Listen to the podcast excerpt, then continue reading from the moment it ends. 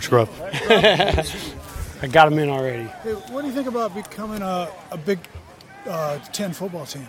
Oh, it's exciting. You know, I think we, um, I think our administration said it best when they said that, you know, there's a lot of proud tradition in the Pac-12, and, and so I think that part, um, there's an empathetic part to that that you know it's it's a little sad, and it really is. I mean, there's a lot of great rivalries and really, really, really good football teams um, that have been here throughout the years. So that part's tough. And then I think there's also the natural excitement to play in one of the best conferences in the country. You know, kind of interesting that you guys are most of you guys are Midwest guys.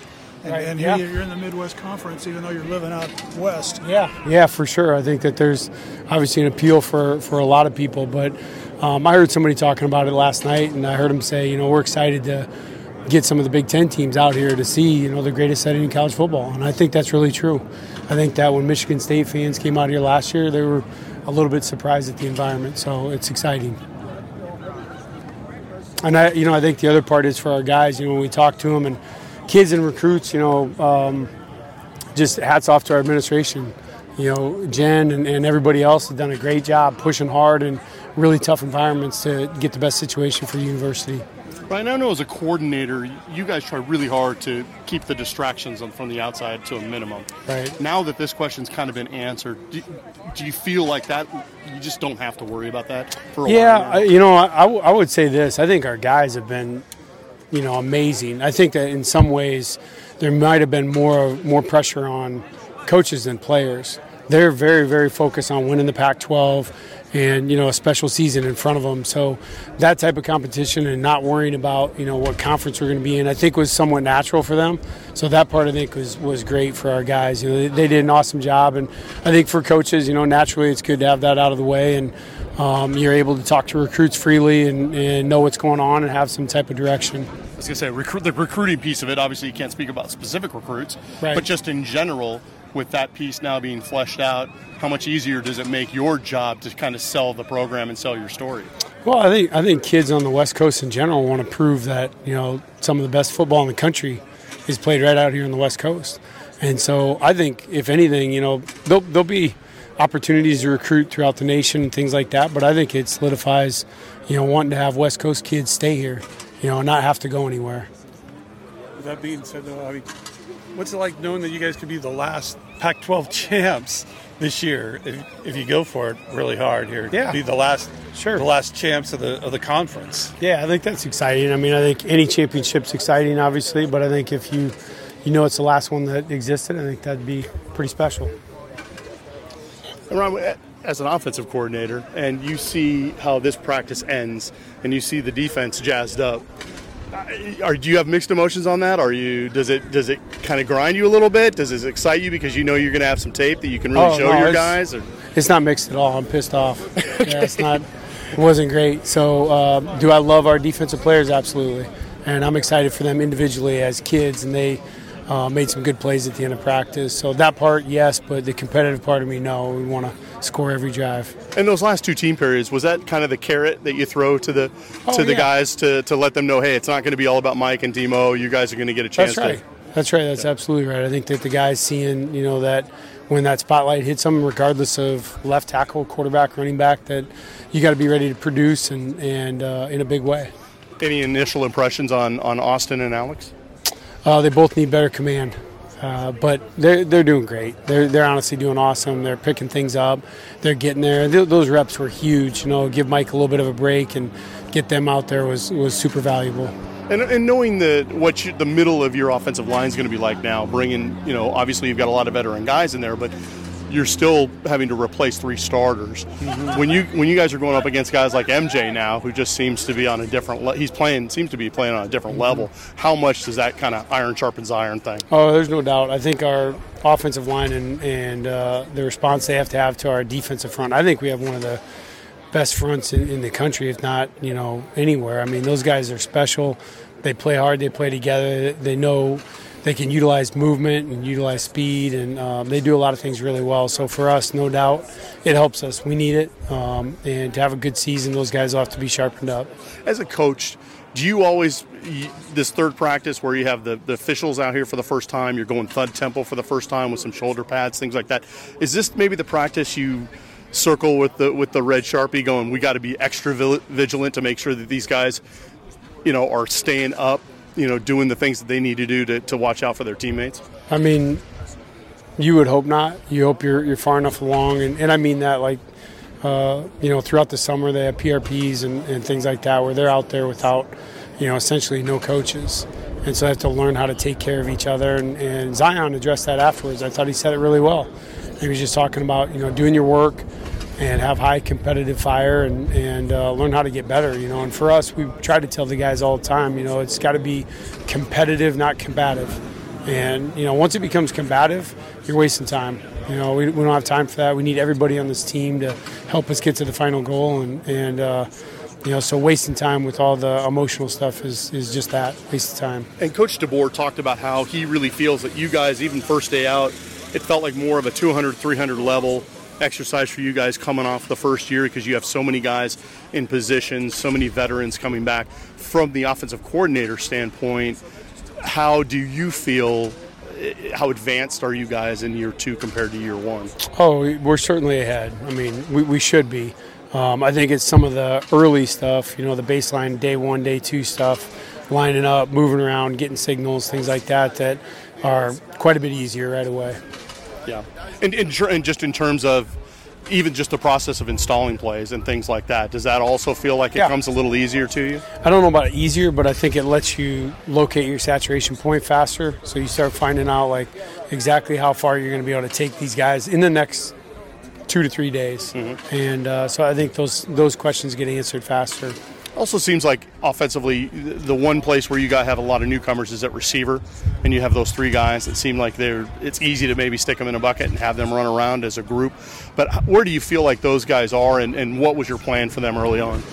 Yeah, they're they're light years ahead of where they were last year. Um, I mean, I watched JP run around. I think there's not many places. You know, he, he could be a one or a two almost anywhere. So when you have a guy like that, that's that's you know, you got the three guys that are can almost play anywhere in the conference, and it's you're pretty fortunate. You're really blessed, and they all play hard and they're smart and super talented. So it lets you evaluate and push the other positions and utilize other guys other ways. Any initial reactions uh, on the play of like Keith Reynolds, Taeshaun Lyons, Rashid Williams, those guys kind of getting thrown into the mix? Nope. nope, nothing yet. They haven't done anything yet. Okay. When, when for, for the two freshmen, when is the point where all of a sudden now you feel like you can evaluate them the way you would like to? When I can go to a walkthrough and their coach doesn't have to line them up every play, then we can start evaluating if they're really ready to play football. Okay. With so much experience returning, is there anybody that surprised you so far? Hmm, good question. Um, I think I don't think it's a surprise, but uh, Julius Buelow has stood out to me as a guy stepping in. I know he's a returner, but he wasn't a starter last year, and he's been really showing up big. Um, I thought, and then I'll say it again. I thought JP has looked as strong and fast and sure-handed as anybody on the team. So uh, he's really stood out to me as well. Um, trying to think. Q Moore is a long ways ahead. I think Jack and Jack and Culp are doing a great job, but I think Q is really you know shown up that he can be a a big part of this offense and not just a, a backup. And uh, with uh, such a deep wide receiver core, Boston a year older, adding Germie, yeah. Yeah. H- how are you going to get all those guys on the field? Um, whoever the best guy is, whoever the best guy is. I mean, um, the guys know that productivity, you know, during the week will be rewarded, and when you know the offense and it's clear to everybody else, I think we do a pretty good job of showing the guys why people are playing from a tangible standpoint and uh, just keep pushing that envelope best you can and over communicate. Just tell them all the time, this is why you're not out there, this is why he's out there, and just be consistent with that and open to conversations. I think once you do that and you can communicate clearly and often with the guys, you'd be surprised how open they are to being coached and understanding that. Was it the plan early on, Ryan, to, to get Will Nixon in the turns that he has? It seems like he's gotten a lot over the first three days. I think that Will has he earned those over spring ball. I think that he, he had a really good spring ball and did a nice job of coming out and uh, you know showing that he wanted to push for that that job. I know he's listed at receiver, running back on Go Huskies. Mm-hmm. What, what, do you what do you consider him as? Oh, he's a running back. Okay. He's a running back for sure, but he does have uh, uh, probably the most versatility in the room. And, and how does that help you guys knowing? I know that there's Coach DeBoer talked about he, he fully expects defenses to try to really take away the receiving game as much as they possibly can, and it's going to be maybe more of a focus on the running backs to start early in the season and really get their feet underneath them. Where does a guy like Will, where can he potentially add something that really is going to help you guys early in the season? Well, I think the biggest thing in the running back room is is being productive running the ball. I know that sounds pretty obvious, but it's true, and that that's the big, absolutely the biggest thing out of that room is trying to get guys that, that have more ability to break tackles and win one-on-one matchups, and you know be physical in between the tackles and do the things that our passing game should open up and allow them to do. That you know if people are dropping people into coverage and things like that, we need to execute. And I, I think in the you know in the summer here, the guys were a little bit surprised when I told them we were like fifth in the country or four, I can't remember what it was, but red zone rushing touchdowns. Okay. And we did a great job of that. So uh, I, I want to see even more of those opportunities where we drop a lot of people in the coverage that we can get to that. And one of those guys who was really good, at least in the past, has been Richard Duke in terms of red zone and scoring. He he looks like he's having fun out there again. Yeah. He looks like he's he looks like he's enjoying his football. Yeah, no, he, he's doing a good job. I think he got a little bit, you know, reinvigorated at the Alamo Bowl, and now he just has to, uh, you know, continue to expand his game and pass protection and catching the ball. Okay. Yep. Did you notice a little fatigue in Penix, and did you shut him down? Yeah, we did. We did. And, and Mike communicates so well about his arm and just what's going on. And so, you know, just being careful. He got a little sore, and we said, hey, we'll get these reps for the young guys. And through yesterday, through today, did a great job with everything, and, and he's doing good. Because somebody said that Jake Browning came out here and he threw like 3,000 times that summer, and all of a sudden his arm was gone for a while, and just basic dead arm like in baseball. Yeah, I, I think Mike does a good job. We do we do a pitch count all summer, um, you know, and he, he does a good job of tracking that. And uh, he felt good going into camp, so I don't feel like it was anything from the summer. It's just sometimes the workload, just like anybody, um, at the beginning of a camp is high, and so he just has to adjust to that. And and uh, it's been it's been good. You know, if this was later in camp, uh, we might be pushing along a little faster. But right now, the development for Austin and, and Demo has been really helpful.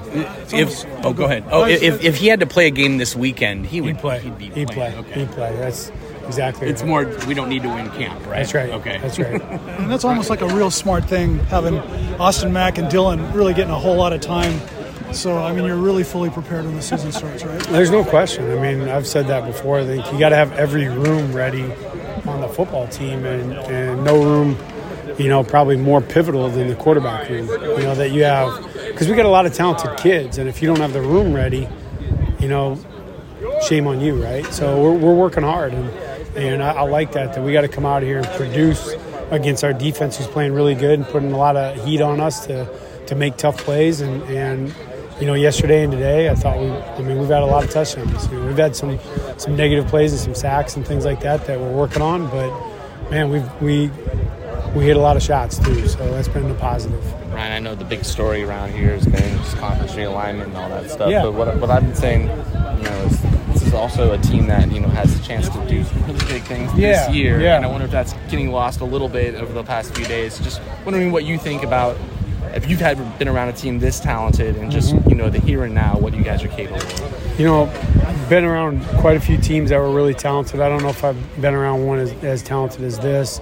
Um, and as far as the you know keeping focus part, I, I mentioned this the other day to somebody, and I just my hats off to our kids, and, and I mean that. I'm not like this isn't just something I'm saying to be, oh yay, pump up the Yeah. kids. Like they've done such a good job of knowing how important it is to win the Pac-12, and you know go after a championship now and you know beat Boise, you know, and stay focused on what's right in front of us. And I think that happens with you know you got older kids and leadership, and they're able to stay focused on those kind of things. And and so you know for us, I think that there probably was potentially more like coaches thinking about those things. Right. You know, like down the road, how does it implicate recruiting, all those kind of Yeah, things. yeah. But for the guys, they're like, what time's the team meeting? Right, exactly. That's the next stroke. Uh, so they, they've been doing a good job with it, and, and I mean that. So a lot of lot of tip of the cap to our, our older kids on the team. Thank you. You You bet. have a you know pretty lengthy running back depth chart. You know what have you seen? You know more importantly from you know Nixon, Cam Davis, and uh, Johnson as well. So all of them have different tool sets. Um, you know, DJ, it was good to see him out there today. broke a couple tackles, got a couple first downs on short yardage series. Will Nixon has shown the ability to beat linebackers um, on deep balls, one on one, a couple times in the last three days. He's, he's really made them pay on some big throws. So he brings that to, to the table, and, and Will's continuing to work on between the tackles and getting better at that. So it's, it's all been pretty good. And you know, DJ coming from Mississippi State, he had you know dozens of receptions there. Are you kind of trying to utilize that more? Uh, with He the had he had here? like 140. yeah, yeah, yeah. So uh, absolutely, you know, and that, that was part of his recruitment process was that, you know, we're not, we don't bring guys into our offense that don't fit, and so even though DJ's a big guy, you know, we want to make sure that he has all the tools to be really, really good in our offense, and so for us, you know, knowing that he can catch and do all those things and be so, you know, multi-dimensional was a, was a big part. And I know Nixon played a little bit last year, but he Mm-hmm. talked about how much you know uh, work he's put into this offseason. Have you kind of seen that Oh, yeah. replicate this uh, this He's year? he's at least 12 pounds heavier. He runs a lot more physical between the tackles, and um, he's kept his speed up. But he's he's definitely added some bulk, um, and and we're trying to get him, you know, keep working with the run between tackles, keeping his feet picked up on the inside zone stuff, and he's gotten a lot better. He's, he's really done a nice job. And uh, Cam Davis is more kind of like your second uh, second back last year, more uh, utilizing uh, you know the touchdown area. Um, how do you see him panning out this year? He's he's our one. I mean, and it's it's not very close right now. I mean, he, he is the guy that that has all of it, right? I mean, you look back, you could argue one of the most important plays of the season was his catch on third down against Oregon State. I don't know if there was more pivotal play in the season. You know, going into the wind, that would have been a really tough fourth down and even harder field goal. So um, huge, huge play, and he can block, pass pro, run between tackles. He got speed to go outside, so he's complete package.